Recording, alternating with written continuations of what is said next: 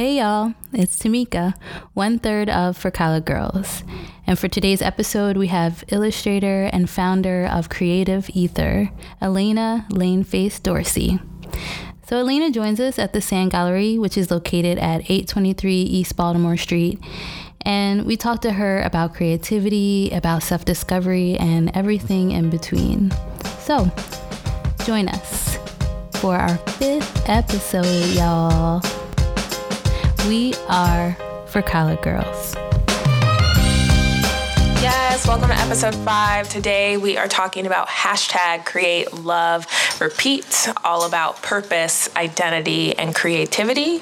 And when preparing for this episode, I came across um, this quote from Beyonce uh, about her creative process. And she says that I hope I can create art that helps people heal, art that makes people feel proud of their struggle.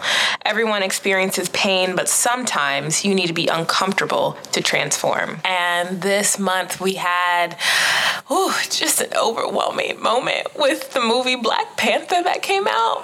Wakanda um, forever. Yes. Yes. Yes. We're all doing the movement to Wakanda forever. But life. Yes, the movie came out, but more than it just being, I don't know if we would call this a, uh, I don't know what we would call Black Panther. Maybe in maybe our new African American anthem. I don't know.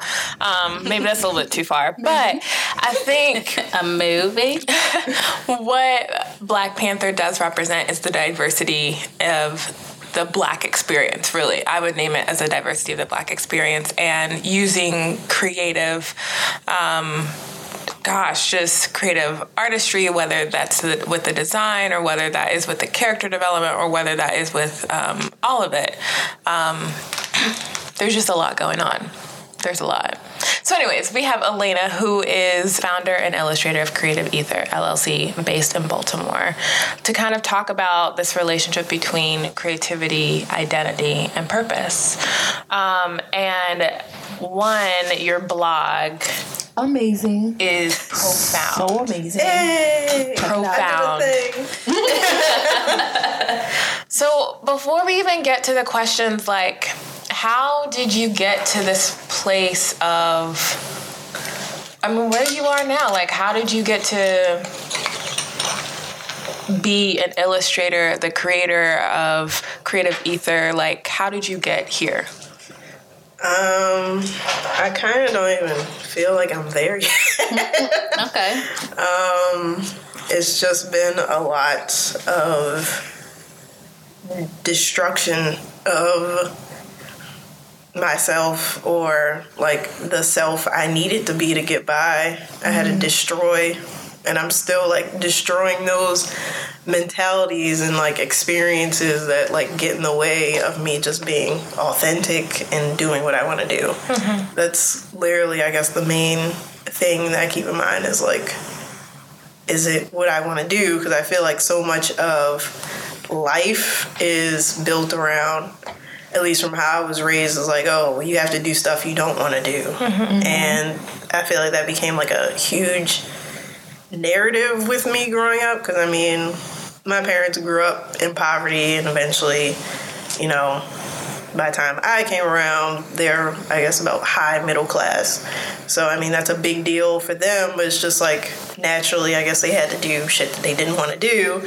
So the thing was, yeah, get the government job, go to college, go follow this cog in the wheel shit, and, you know, you'll live comfortably because you'll make all this money. But it's just like, but what about what I want to do? Well, it's not about what you want to do. You got to do these things and you'll be happy. And that didn't work. So I'm just like, I have to figure out what I want to do. And mm-hmm. that's pretty much been what's been, what's brought me to where I am now and where I'm going. Is just remembering what I want to do. How did how did illustration become maybe that space for you to figure out what it is that you want to do? Um even like getting to a space where I'm like, I want to do illustration was difficult in itself because like I feel like when people think about artists, they think, "Oh yeah, you're gonna paint shit and blah blah," and I'm just like, I don't want to paint shit and have my, like honestly, I don't care about my work being on walls and talking to other artists and just people who have ideas about what being an artist is. It's like, oh yeah, do the work. Do this painting or like do this and put on a wall, get in this space, get in that space. And I'm just like, I actually just want to make animation and stuff. Like, so I want to, like, I'm so used to, like, studying work that you don't get to see. When you watch anything animated or any films, all the background work, unless you get, like, an art book, you're not going to know the different how many times they changed the design of like a character or how they came up with like a specific print or like even if you think of something like Black Panther, the prints that they're wearing in their clothing, that's research. That's stuff that visual development artists and concept artists came with. The designs for Wakanda, those had concepts. So it's just like I like all that essentially I guess what's called pre-production work. I'm more interested in that and just as far as illustration goes, you're creating a story with an image and i'm still kind of learning how to do that because that's kind of like the direction i figured out i wanted to go in last year mm-hmm. so it's still just finding out that these things actually exist and messing around with them to see if like that's what i want to do mm. so that's how me and illustration became friends. That's wonderful. And you said in your blog that you have you have a love for telling stories. Yes. So where did that love and appreciation like how did that even come about? So I guess it's hard to say like original but just like thinking as a kid um I don't think I've ever really told anybody this, but like as a kid, we're honored. but like as a kid, like I had toys or whatever, but I like shit. I feel kind of awful because I like threw all this stuff away, and like my mom dealing with her shit threw my shit away too. But I was making my own. Like I drew and like colored some characters and then cut them out and then I was playing with them and like making my own like characters and stories with them and then oh my god there's like so you know like there's like these puff balls and there's like pipe cleaners right yeah mm-hmm. when I, I made these little things what did i call them i forgot i essentially made an entire species of like these talking four-legged puffball oh creatures. I love it. And then the original lo- Furbies. Oh my goodness. they weren't Furbies. Furbies. Furbies are from hell, okay? they weren't Furbies. They were just like I don't know. I mean, if you think of Disney and like how animals talk, like anthropomorphic things, that's kind of what they were. But then I started making like different tribes of them based on like different colors, or like if I twisted pipe cleaners, they had like different kinds of tails. Then they like belonged to a different family, and then I made like um, like pipe cleaner people and like different species of those. And then i had like love stories going and like forbidden love. And then they'd go to war. And i just had this entire kingdom of these things that i would play with and then my mom threw them away. Aww. But then I was like, nah, I'm gonna get some more. so I bought them again with my allowance and rebuilt the entire kingdom again. And then she threw them away again. Aww. And then I did the same thing again. probably until like maybe middle school. It's probably around the time that I stopped doing it.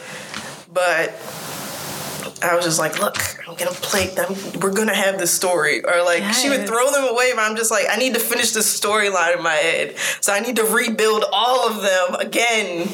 But that's pretty much what it was. And then I guess once I grew out of that, or that was, you know, tortured out of me, um, I guess from watching anime and stuff, I wrote this awful fan fiction that was like a crossover of like I was super into Dragon Ball Z. It was pretty much all the Toonami shows that were on, plus the video games I was playing. So it was like a crossover Dragon Ball Z, Tenchi Muyo, Outlaw Star, and like Final Fantasy VII, it didn't make any sense. Mm. But I made, I like wrote these books, and I guess there was a guy or two in school, like in middle school, that I liked, and I was letting him read my notebooks, and he's like, "Yeah, you put me in the story? This is so cool." So like, I ended up finishing this very shitty novel as a kid just from like writing in all these notebooks that I still like have at my parents' house. That's dope. Damn. Right. Um, so it seems like it seems like what right now is informing you is some of the things that you maybe I don't want to say it's your pain, but it's it's like the things that you maybe you were working on as a younger child that may, was what's the word? I'm trying to find the right word to say it. That was hushed. That was repressed. That's a good one. Mm-hmm. Yeah, that was repressed. And now, as you're coming into yourself, you're finding more ways to bring that person that you know who you are back to life. Yeah. Yeah. It's, it's just like at the heart of everything. It's like, yeah, I want to get better at drawing. I want to better my techniques. I want to make money, but like, I just want to tell stories. Right. I just want to tell stories, bro. Just let me tell some stories. Right. Yeah, for sure. And like, I think that that's really a good tie-in with, um, even with like Black Black, Black Panther, because I think the reason why so many of us are holding on to it is because it's the story that we that we kind of want that we've been talking about a lot and and to see it in a visual form um, manifested in a way that a lot of us are hoping will someday be. Maybe not exactly that way. Um, that's why this whole like this joy that's like illuminating around it to me is so important. And I'm, I'm really in, not interested in any other talk pieces, um, to be honest, about anything other than the fact that it's just a beautiful film of creation. Um, yeah. So tell me a little bit more about like your creative process, like the things that how do you how do you work through that? Oh God. Okay, is it hard? Um, I guess at this point, the hardest part of the creative process is uh, scheduling that I do it. Jeez, nigga, what else you got to say? Um, Her phone is blowing up. Okay. but uh, yeah, it's just at this point the hardest part is scheduling because it's. I guess now that I'm an adult, you know, I have to worry about bills and stuff. So I, it's like trying to get rid of the financial stressors of, is this gonna make me money? Is this gonna make me money? And it's just, there's also like a thought process that, well, if I'm doing what I want to do, it's not gonna make money, and it's just like trying to f- dismantle where that comes from so that my creative process can be easier. Because like the hardest part is always just gonna be starting for me, and it's like I overthink and I worry about things, and then once I actually sit down and do it, it's like it's not that it becomes easier. It's just like okay, I can do this. yeah. Mm-hmm. But usually it's like it's at the last minute. So I'm just like, fuck, I don't have enough time to do this. Cause then I get way too ambitious, which has been like the story of my life for the past year or two now. Is I'm, I worry about doing it so long, and then when I finally start doing it, I'm just like, oh yeah, I can totally do this. And I have like two days before it's due or like the deadline I made, and I'm just like, why am I like this? So yeah. I can relate.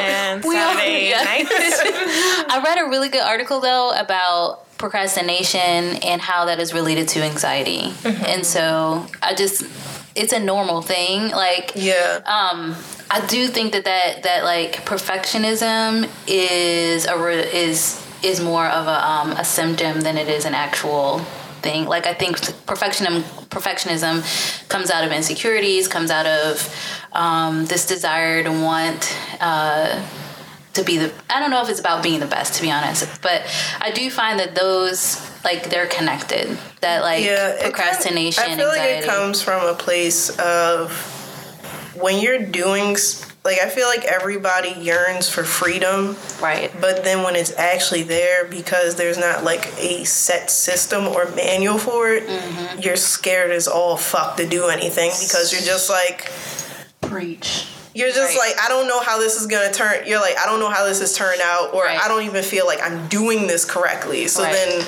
that creates most of the anxiety. Is that I kind of compare like I I I don't have any kids. I have no experience with being pregnant, but my ideas of how it works is that you know when you're pregnant at the end of the day, you can have some idea of what your kid is gonna look like or might be. Mm-hmm. Like, you know, you have this human who you, you know, made this kid with in your genes, but they also have however many thousands, hundreds or thousands of years of different genes going on in them. Right. And you have however many thousands of years of genes going on in you. So at the end of the day, you can have an idea of how it's gonna be, but you have no idea what this creature with this living being what it comes out of you is going to look like and what it's going to be like mm-hmm. And even as you know a kid develops and grows up you still have no idea what the end result is going to be. So you can only pour into it what you think is best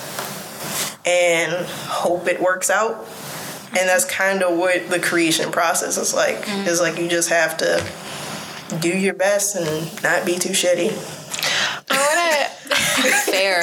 Yeah. I want to go back to something that you shared with us about kind of where you know creating began for you with these puffballs and pipelines. Uh, pipe. What are you pipe cleaners? pipe cleaner because I think it's incredible that even after your mom kept throwing it away, you're like, no, I have to, I need to still tell the story. Like there's so much, um, it's not even resilience. Like there was just this, this power behind like I have to keep creating, keep doing because the story still needs to be told. Yeah. Like with yourself, do you feel like that you personally as a creator, as an illustrator, you have something to share with the world and that is why like you don't stop. Like that is why the creative process just is either motivated or comes in or some days comes bigger, some days comes smaller, but it keeps existing because you still have your own story to tell. Yeah, and I feel like it's kind of like a, a burden that is. I guess it's just it feels kind of like a burden because, you know, growing up as a black girl, you know, my mom, she's like, yeah, you have to work twice as hard, and it's just like you're reminded of how difficult it is to be black. Like I've been aware of that from a very young age, but then it's also like, you know, we worked so hard to get you to this point, and you know, we'll support you, and you know, you can be like Oprah, you can be like this thing. Then when I was in church, um, people in church were like, they were kind of getting on my nerves. Like I know it was supposed to be encouraging, but they're just like, yeah, you know, you're going. They're like, yeah, you're going to college. You should go ahead and get your master's. You should get your PhD. And it's just like, it's kind of a pressure that because there's so much opportunity, but there's so little representation, that it's like this extra push because the gap is there. And it's like people are like, well, the gap is open. Go, go do it. You do it. And I'm like, why can't y'all niggas do it like I am? Why is it me? right. so I guess it goes back to like the whole thing of freedom and it being scary because just like, you know, I do want to become a director. Like I am learning screenwriting and like I guess within a year or two I'll like start learning about directing and stuff. But like when you only have one major female, black female director to keep in mind, like Ava DuVernay, who's directing A Wrinkle of Time, and she was originally gonna direct or Marvel approached her about directing Black Panther. And I don't know details about it. I don't know if she like passed it off to Ryan Coogler, but um, it's just like the gap is there, but it's just so it's kind of unnerving that it's like I want to go in that direction, but it's just like it's gonna be so much pressure, I guess. So I don't know. It's just a lot. Yeah. it's a yeah, lot to hear try not to think about because it's just like the I guess a major thing a part of the creative process that you have to be so grounded in the present because the mind is such a it can be very insidious. Mm-hmm. Mm-hmm. Mm-hmm. I hear that. Yeah, I, I, I'm, I'm a. That's a really good point about the pressures that we, that we carry.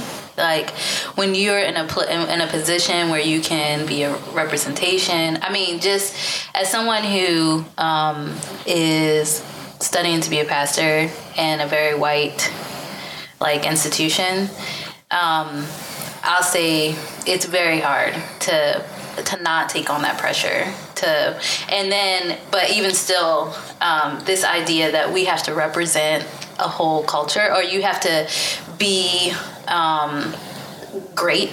Otherwise why are you doing it? Um, as opposed to like just doing the thing that you love and being you and like yeah like i just I, I want us to have more joy in the work we do and like really embrace the gifts we have first for ourselves right Yeah.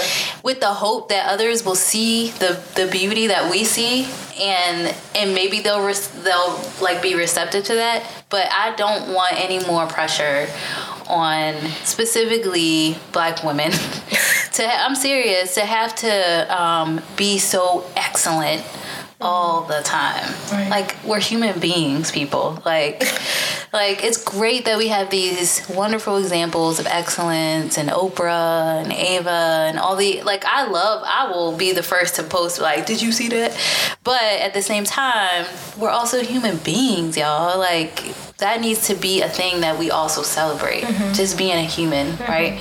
With flaws. Um, not always great. Um, but creative right? Like you're cre- creative shit. Like dope, you're dope. Like that's that's enough in itself. Like I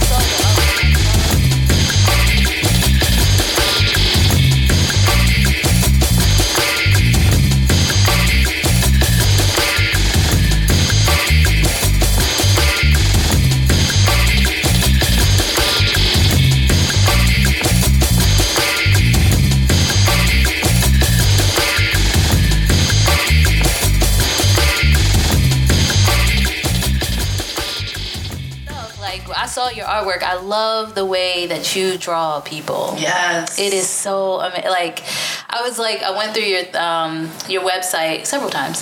Um and I was like, "Yes, curves. All right." Like it's per- it's wonderful. We need those representations and also I'm hoping that as you grow in your artistry that you will find a place where you're doing a lot of this for yourself right yeah for sure. Because that's when it, the best stuff comes out. Mm-hmm. When you're finding joy in the work that you're doing for yourself. Mm-hmm. And then that willingness to share i think is wonderful and great. And you ain't always got to so. I mean, I've kind of tried to keep the perspective of. I try not to, I guess, overtly say it, but I'm like trying to keep it selfish. Cause I'm like, I I'm I guess mostly invested in like entertainment media, so like video games, comics, and all that. And it's just like I've been playing video games since you know I was ten or so, and I have plenty of experience playing white people simulators. I've been playing as a white male for quite some time. Right. So I'm quite aware that, you know, now I'm 29 and I think there's been one whole game with a black woman as the main character. It was like some, I think, I forgot which Assassin's Creed it was, but then it didn't even come out on the console. It was like a hand, it, I'm pretty sure it was like the handheld version, so then it wasn't for that broad of a market. Right. So they still played it safe, and I'm just like, we exist. Like, what? How much do you have to lose to literally you have white dudes that have an issue with like acknowledging that anybody else exists other than them? Like how do you suck your dick that hard? right yeah so One of the really awesome things about your work is that it is very positive, body positive, self positive. You draw different types of relationships. It's not white centered. Um, I like it because it's like nasty, a little, a little ass nasty book. You know, it comes out a little bit. I'm, I'm being honest now. You know, I'm sex positive. It's all about that. So, like, how do you, being a black woman and knowing the pressures that we do have, how do you still make your art really sex positive and very body positive and not little waist, big boobs, big butt, but it's like back fat and big thighs and like full lips. I'm like, yes, that looks like me. Like, Yeah. Um, like I follow a lot of black, mostly I guess black male artists, but I guess I do follow like some black female artists, and it's just like they stick to one body type, and it's like yeah, your technique's great, but it's kind of stale. Like That's boring. it's boring, and it's just like, have you looked at yourself in the mirror? Like I'm not that skinny. I have tits. I have an ass. I lift weights, so or I used to lift weights because I got tired of people saying, "Oh, Elaine, you're so skinny." I'm like, "All right, well, I'm strong enough to throw you out a window." If you say it I'm just gonna get mad swole. So that was like, I guess, the start of me caring. But it's like, all right, fuck that. I want to be swole, so I'm Right. gonna draw swole chicks because they go to the gym. All my chicks go to the gym and eat whatever they want. But then it's just like, how do you ignore the other bodies in your life to that much of a degree that you don't include them in your work? Hmm. Like my mom isn't skinny. Are you just gonna draw women between the ages of 18 to I guess maybe 20. barely, may, barely touching 30 where they have this super tight body and everything like Right. that doesn't make any sense you have and if you're telling a story i mean i guess you can tell a story without exploring any other ages or the experiences that come with those ages but like your mom isn't like tight. Your dad's body is not tight. More likely, most of the people in your lives, their bodies aren't that tight. And just because you're a superhero doesn't mean like I haven't seen a superhero go to a gym in a comic. Like unless Right. unless they're like a basic human like Batman, Superman's just swole for no reason. Mm-hmm. Why? It's true. You don't gym at all, bro. No. Why are you swole? He's an alien. Yeah. I don't know. No I- gym hand laundry. Superman. Aliens don't get Well, fat. and he was a farm farmer, and farming takes a lot of work. Okay, that's Alright, fine. We okay. we justifying it. It's cool. We Not. Mm-mm. No Okay. gym hand laundry. No But he's too he's too chiseled. No, I, for a I hear you. But it's You're just right. like You're right. how do you detach that much from the human experience, especially when black artists and I do have like a slight gripe with like heterosexual cisgendered black male artists is how do you speak out your mouth that oh you want to be diverse but you only draw one body type Yeah. Mm-hmm. you only tell one kind of story but you're Right. trying to be diverse you're trying to be diverse for you Right. so I guess for me, I just have a general curiosity and interest in the variety of the human genome. Right. So I put that in my work. Well, there it is. Mm-hmm. A variety of the human genome. A variety. Clutching my pearls. Like it's it's so weird thinking about. It's like okay, people. When you're telling comic story, video game story, you're trying to get away from reality, mm-hmm. I guess. But with media, since it's mostly white and the bodies are one kind of way, it's just like, what kind of reality are you trying to get away from that you don't want to have other human beings existing and Right. telling their stories? It's a good point. It's it's, it's, a just very very, point. bizarre to me. Yeah. So that's I guess part of why I care about it. I want to ask you about Final Rate. The new it's a screenplay that you Failure rate. Failure rate. Okay, all right. it's whatever. Uh, uh, can you tell me more about it? It sounds interesting because failure is something I'm like. I think everyone should fail. I think failure is the like most awesome thing you can do for yourself. It's the greatest lesson you can learn. Agreed. So I guess I don't really go that in depth. I guess it plays as maybe like a double entendre for the name. So I don't know if I'm gonna change the name, but it's called failure rate because she gets pregnant even though she has an IUD.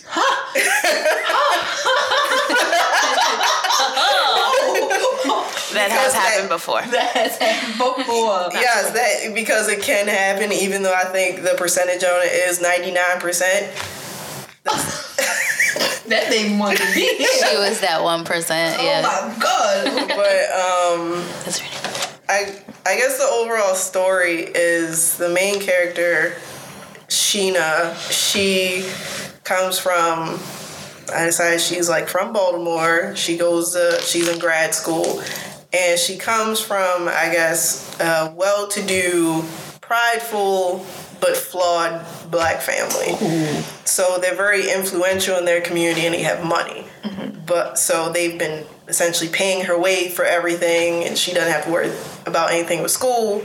And I guess a background thing is that she got pregnant before and they're like, nah, we're gonna and they're like I may or may not keep it that they're a also deeply Christian family, but because they have the money and they care about their influence, they make these decisions to maintain their status and their name because they view themselves the honorary role models of the community. But um, it's just her clashing with them because she wants to keep the kid. Oh. And they're like, okay, well, if you're gonna keep the kid, we're not paying for anything anymore. You don't have a oh. job. You've never had to get scholarships. You've never had to look into these things for yourself. You've lived a very privileged life on our dollar. So you oh. need to choose. And I guess I made it that she came home during spring break, so she's there for Easter. But they're like, well, since you're pregnant, don't show up for anything. Oh. We'll get rid of it on Monday. Oh, I need for that to be. ha- I need that. Mm-hmm. That sounds like a great movie. It does. Does. Or a TV show. Netflix, are you listening? I'm more so a film per. Oh. I, I hate ongoing things. I just I just want to want it done. Oh yeah, I will. Mm-hmm. I'll watch that movie. A film is fine. Yes. We'll take it. Yes. But yeah, it's a short film script, so I guess it's.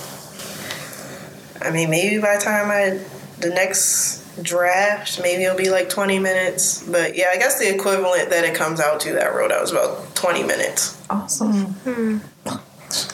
So I- I'm I'm curious because like church Christianity and religion has kind of like come up in your story, but also in the story that you're sharing. Like how has religion separate from faith, but how has religion impact your um, finding your purpose and creative process, but then also how has faith impacted that? And I'll, I mean, I define them t- separately, right? Because religion is very much an institution's people's opinions and rules, and then faith, I feel like, is our own understanding of God um, within us. So, Um, so up until I achieved freedom by going to college, I was dragged to church all of my childhood.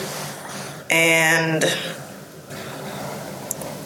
I mean, like I've talked to my mom about it, and she's, you know, acknowledged the flaws and like her thinking at that time. But it's just like when you're working through stuff as your parent, as a parent, combined with she grew up in the church. So um, she was going based off of her own background experiences. So it's like, oh, I'm gonna drag my child to church and she'll just be infused with Jesus because she's surrounded by Jesus all the time. Like I spent half the week in church. Oh, because, me too. yeah. Yes. Yes. Not alone. So Yup. just like that influences well, I guess it influenced my work just because I most of the stories I've come out with have been otherworldly and like very anime influence as far as like they're super fantastical. But I'm just I decided to take a step back and try and like infuse some of like myself and my own experiences and my feelings about it. And that's just been my relationship with religion has been I'm going to this place I don't want to go half the week hmm. to be around people who, or I guess just kids who don't understand me because like I was in the anime and everything and I listen to rock music, whatever. I listen to Japanese rock music and because you know no one understood what they were saying, by default it's devil music. So it's just like being in this community but feeling othered. Mm. So that's most of my experience with religion is just like a sense of othering and like having to listen to these messages that didn't resonate with me. Right. And that were essentially condemning, you know, I mean, I'm being everything that was condemned. I'm into sex. I like saying fuck. like It's a good word. So it's just like I've grown into being an antithesis of everything that was condemned, but then I would see these people doing and talk about talking about these things outside of the church. So I'm just like, what is the point of this? Like, I don't want it. It just those are just generally my feelings about like, you know, if you're going to church resonates with you and it helps develop you, by all means do it. It didn't do that for me. But as far as I guess spirituality goes, um, I used to study Taoism and Buddhism just because I like the whole idea of one is all, all is one. So everything is inherently connected. We are as much universe as we are dirt. And, you know, as we reflect on deeper, you know, day to day shit like climate change and, you know, things that are going wrong in Africa and all kinds of environmental issues, it's because humanity feels like it's above that totality mm-hmm. and that connection. So even saying like that all is one and one is all, it's kind of like I maintain that I can only have faith in myself. Mm-hmm. I don't have faith in a higher being because I feel that we are all inherently a part of that higher being and that you have to honor that part of yourself first. And that's just a long journey. Yeah. just the the statement that like I'm sorry I was listening but I was still stuck someplace when you said that being in this community and being othered and like in the community being the church and still like how like you've broken through that right Yeah. um and very much you've broken through that by um searching for yourself more than kind of being trying to be like affirmed by other people or whatever. I, I just that's just a powerful that's a powerful statement. It is. Mm-hmm. Yeah. And as people, well, I'll speak for myself. As a person who still finds herself in the church, mm. um, yeah, what you said is necessary for us to hear. Cause that's where I am right now. It's just like, yeah, yep, Being in a mm-hmm. community I'm feeling othered. And feeling othered. Well, it kind of goes back like what you were saying about how you went like to predominantly white schools. Like I went to predominantly white schools, and Same.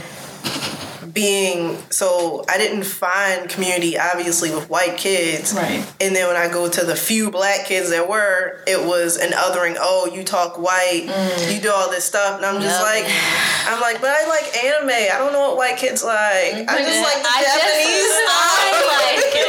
Right. this is me. Yeah, I can totally relate to that. I grew up in, so I lived in Philly for 11 years, and my parents, we moved to the suburbs of Pennsylvania, and it was maybe like three or four of us in my class.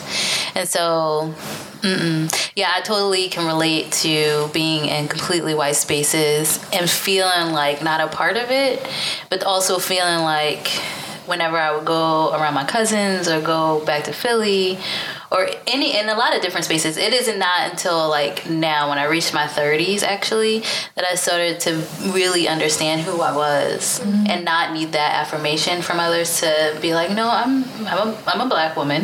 Um, I grew up in the burbs. I talk the way I talk, and I'm fine with it. I can code switch. I can do all the things, even though I hate that terminology. It's fine. Um, but all of that is who I am, Yeah. right? And that's fine, right? And like some of it sucked growing up, but a lot of it made me who I am, and I'm fine with it now. And I'm still working through other things that are at the the entry level of who I am that Yeah. I think still needs to be refined and brought out, you know, but in the scheme of things, I'm all right. Like I'm good. So so yeah, I get I'm glad that you brought that up cuz I, I can relate to that. And I think mm-hmm. actually, Laura, can you relate to that in some way? Yes. Okay. so I think that is an inner intercession of our of our upbringings. I What about you, Maya? Yeah, I wasn't around white people. I was around black people, but like being weird, my mother let us listen to anything and do any like not anything, but like be as uh, artistic and eccentric as you wanted to be. And so like I'm me. I've been myself. I think my whole life. And I'm just like, no, y'all, that's not how you should be. Like, mm you talk like, mm don't you live up the street? Why you say, why you say T when you say Baltimore? Isn't there a T? Baltimore?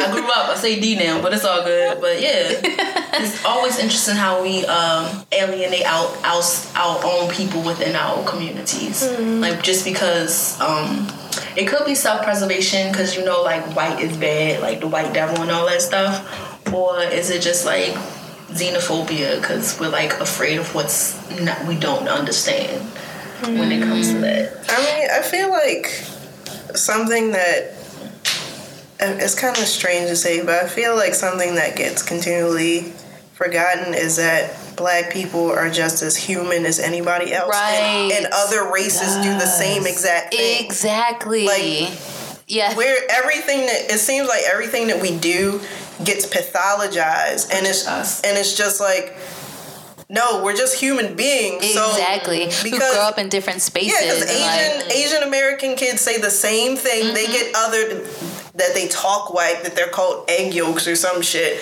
Like they get called all these terms within their own community. Right. But then when it comes to us, we're like, oh, you know, we why are we like this? This is breaking down the community. it's just like, can we, be called black leaders and march and shit? I'm like, can we just be fucking human? Precisely. Like we internalize that this idea that when we make mistakes, there's something so inherently flawed with us, and it's just like we're also literally the only people who were enslaved and have our free freedom on paper in this country. Right. Right. So like give ourselves some fucking slack, Right. Right. Yeah. Thank you.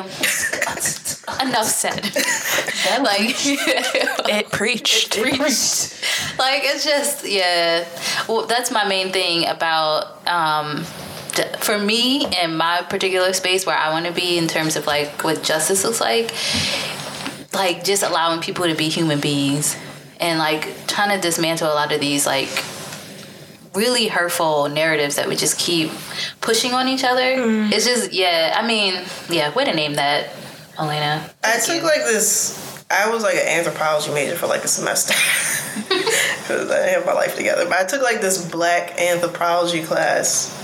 There were like two major classes that like blew my fucking mind in college, and that was one of them was I, it kind of sucks that I forgot the book. I should I should have kept that book, but it was essentially addressing how it was about black families mm. and how we pathologize that oh no there's no black men at home oh yeah. no this is why black people don't aren't like this this is why we're like this and it's just like what I guess changed my mind or like blew my mind so much was like a part of anthropology is like the study of humans through culture. Mm-hmm. And one of the inherent, I guess, um, one of the inherent skills that's kind of embedded in our DNA is adaptability. Mm-hmm. Humans adapt to whatever environment is. That's why there's niggas still living in Kansas, even though they get fucking tornadoes. Right. Why? Well, because we adapt. We figure out how to survive, even though you know a quarter of the village is going to be gone from a tornado at random. But it's we came to this country or we were brought to this country against our will. Right. And we constantly get fed this rhetoric, you know, we don't have a culture. Right. You know, we're broken because blah blah and it's like yeah, that shit happened to us, but we created a culture here, mm-hmm. and that's something that's some that's continually, I guess, denied that we don't give our credit ourselves credit for. Is like, yes, white people kept trying to take our shit because we have good shit. We're one of the most creative, adaptive people because it's in our DNA to be that adaptive. So if our families don't have black men, we adapted but the society around us because it demands that a man be in charge right. and a man be the breadwinner yes that's going to drag you down spiritually and Precisely. like it's going to just drag you down when it's like as a woman especially a black woman you make less money mm-hmm. and you're continually told that you aren't anything without a man as a woman and you have to have like this specific kind of figure in the home to like shape you know how boys can develop into men or girls don't understand how you know they'll interact with men without a man being there. And i'm just like if your family's there, don't you have like a whole uncle or like a grandfather? Yeah, like anything. That's the only way you get it. Yeah, that's like we adapted. Okay, the father wasn't there.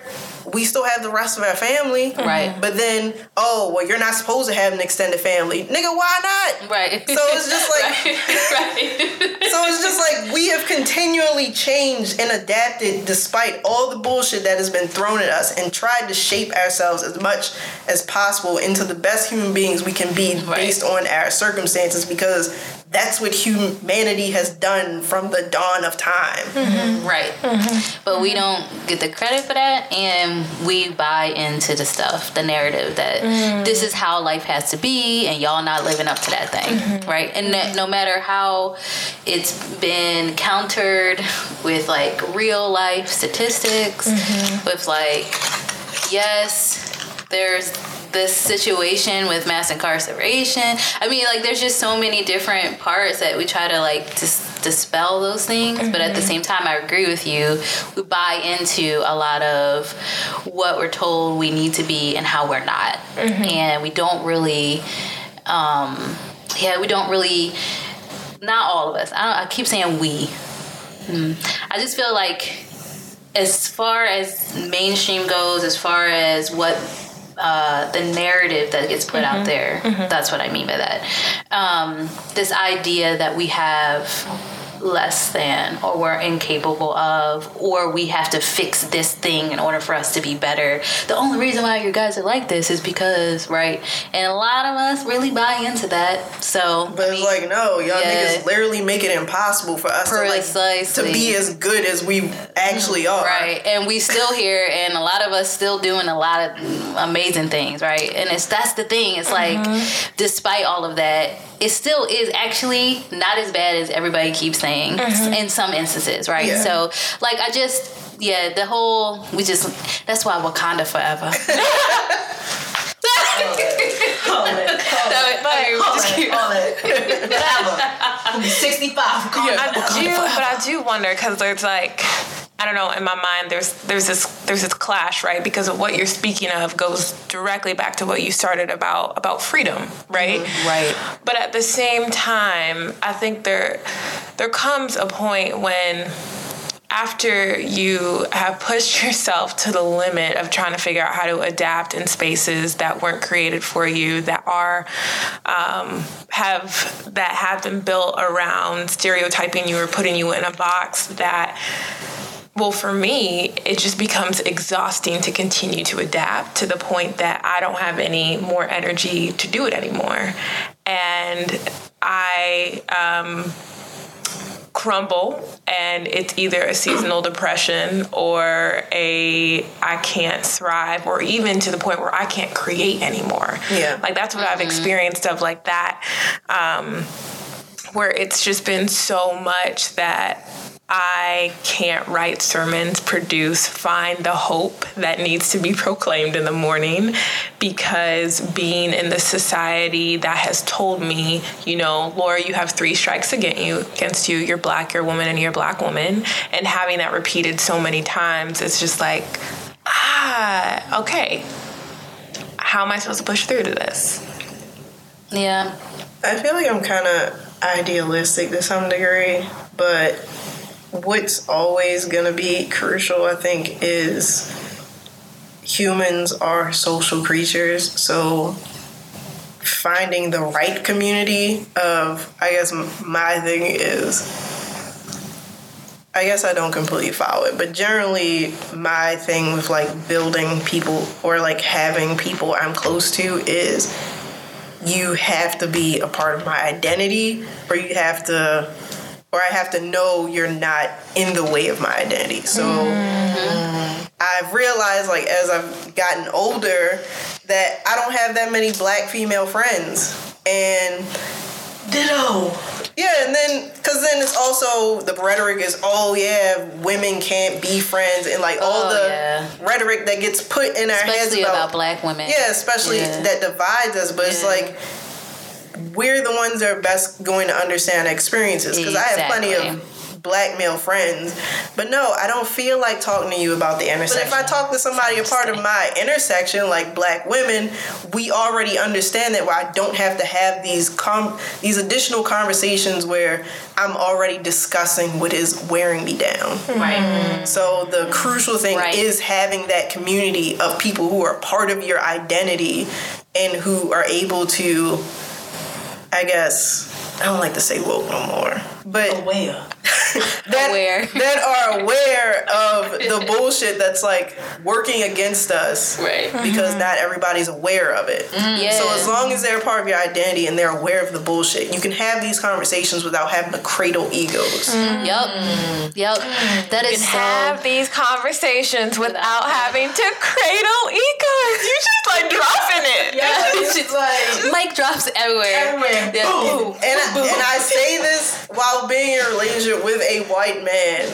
I'm married to one. It's fine. it's Yeah. just like Yeah, but like for real, and this is as beautiful that you brought that up because it really does hit on what we wanted and what we are planning and how we want to be. Is that we want to be a space where we can be with people who understand from uh, like a very basic, if you will, like uh, platform where we're coming from, where we can have conversations without having to explain everything, and where we can agree or disagree to prove that we're not homogenous. Mm-hmm. Right? We don't all believe and agree. Like that's why it's great that you're here. Not everybody believes in the same thing. Yeah. Not all. And some. Of, we can all say we grew up in the church Yes. right? but we're not all the same. That's No. not at all. So it's just really nice to have you say that, and then that to Yeah. be related back mm-hmm. to what we are hoping the space is. Mm-hmm. So. It's been so dope having you here. I know. You the best. Our first back. ever guest. Like bar like Yeah. at the moon. So don't be trying to come on our show. You can't come correctly. Right. Uh, So You gotta yeah. this. But thank you just for naming. I mean, Four Collard Girls is definitely a community, you know, Right. and uh, my hope is that it is a community for, yeah, when you. When you're tapped out, that you can listen in and be encouraged, mm-hmm. even if it's for that moment. Because you're right, like, I mean, for like when I'm tapped out, I call in Facebook. Yes, we Yes. do. yeah, we Laura do. showed up at my door with flowers and like a self love bag. I'm like, you have no idea. Flowers still on my table, tears, like just having that another person who gets it, just without having to say it. Because, It's the truth. Everybody needs a Laura Kagura with James in their life. Oh my, get you a Laura, like real For real. like really, it was raining too. Like, and she She's like, one of the best friends to ever have in your whole life. It's true. I Yeah. can't have mine. Nope. We're not sharing, but You can listen you should to get it. you, should, you can get one. Uh, yeah. So oh, I Thank you. I just don't know how to end it anymore. this is such a good conversation. Yeah. Like, just thank you for sharing your truth in all forms, Mm-hmm. not just with us here, but in your art, in your writing, in your blogs. Every Tuesday and Friday, I'm on your page. Like, did she post it yet? It's not there. Yes. I should just go to the website like one person. but it's very refreshing and it's very empowering to see another woman, another black woman, another creative out here doing it and dispelling the um, poor creative narrative as you go on your journey. And I love it. Yes, you're Keep doing what you're doing. thank you. Thank you. Yeah. So remind us again where we can see all the things on the social media webs.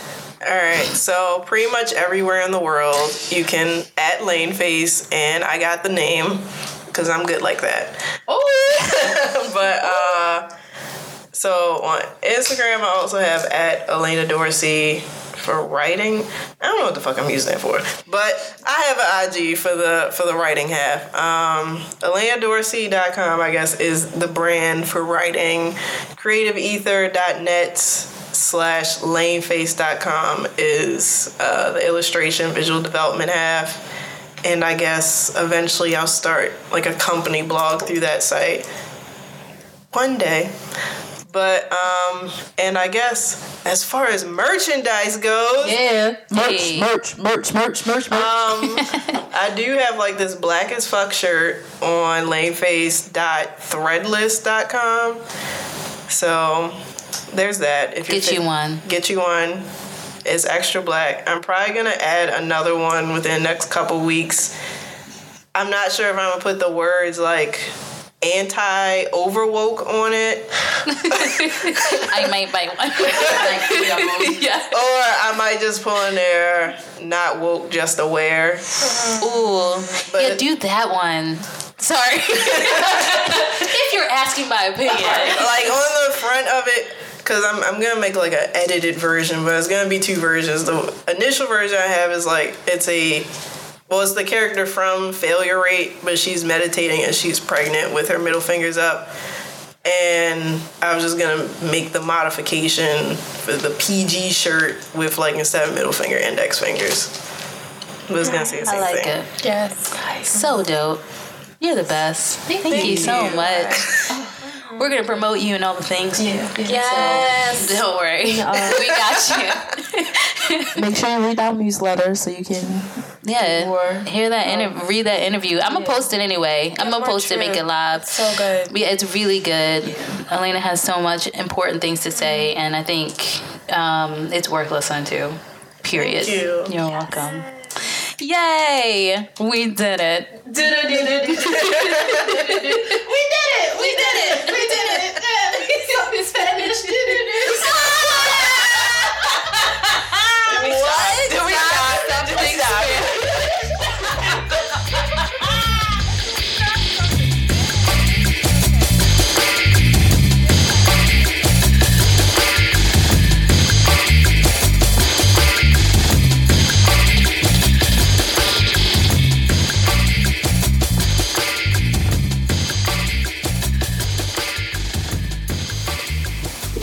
Hey Maya. Hey, you got a word for him? Yeah. Drop that beat.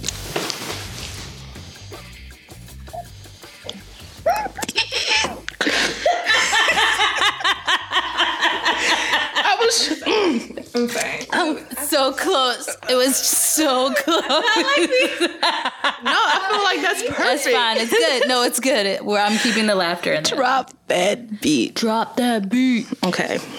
All right. Let's see. This is very hard today. I have no idea what to say. My mind is racing different places and spaces, and every place is a del- there's a delay. It seems my tongue is too thick. t- Is too thick with all the words I never said. That pushing out the right things are not the right things. I just want to be free. I just want to be great fulfill my ancestors' great, great, great, great, great, great, greatest dream. I'm just trying to be free. It seems that the fight is all I see. No light at the end of the tunnel, no thinning of the trees. There is only now, and there's nothing profound about it. No cute way to put a bow and present it to make it acceptable. There's only this peace. I think that's it. I think That's that's, it? it. Yeah. Well done. Yeah. Yeah. Sometimes it takes a minute, you know what I mean, to get to your creative space. Yeah. But when you get there, It's there. it's on beautiful. Thank you all for joining us. We made it another episode. Another episode. Another one. DJ Khaled. God. Put your arms in the air. That- no, just me. All right. Um. You can reach us at Four Collard Girls, and that's collared like the greens. We're everywhere. We're on Instagram, we're on Facebook, we're on Twitter. We got our own website. Ooh. Ayo. Ooh, make sure you tweet us because we don't be knowing what to talk about for real. so like Real life. talk to us. Uh huh. Bring up topics of conversation. Right. But I'm- seriously. Yeah, you should. and then while you're at it, I'm Tamika, and my Twitter handle is TJ underscore sings. go and check me out and follow and yeah, and join in conversation. I like doing that on the twit on the Twitter feeds. I'm showing my age. I, I'll cut that. Out. I'll cut that out. No, no, no, no. That stays. that stays, my guy. on the Twitter feeds. I'm Laura, and you can follow me on Twitter at lkiggy. So I'm Maya, and you can follow me on Instagram and Twitter at Camilla the Killer. C A M I L L A D A K I L L A underscore. I'll be posting shit sometimes. So follow All that shit. all of it. And like talk to us. All of us. All of us. And we still have a Patreon, y'all. So check us out at patreon.com slash four collar girls. Support, support, support. Support, Give us your money. Help us out, please. I know y'all just got your taxes back. Uh-uh, not the taxes. I know y'all did. hey, Mickey. and uh-uh.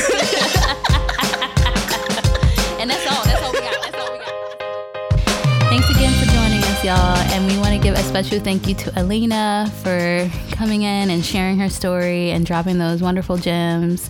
And we just want to let her know that we really appreciated her.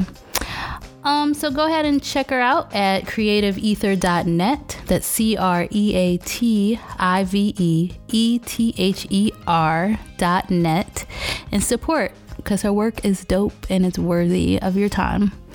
We also want to thank the people at the Sand Gallery for letting us use their space.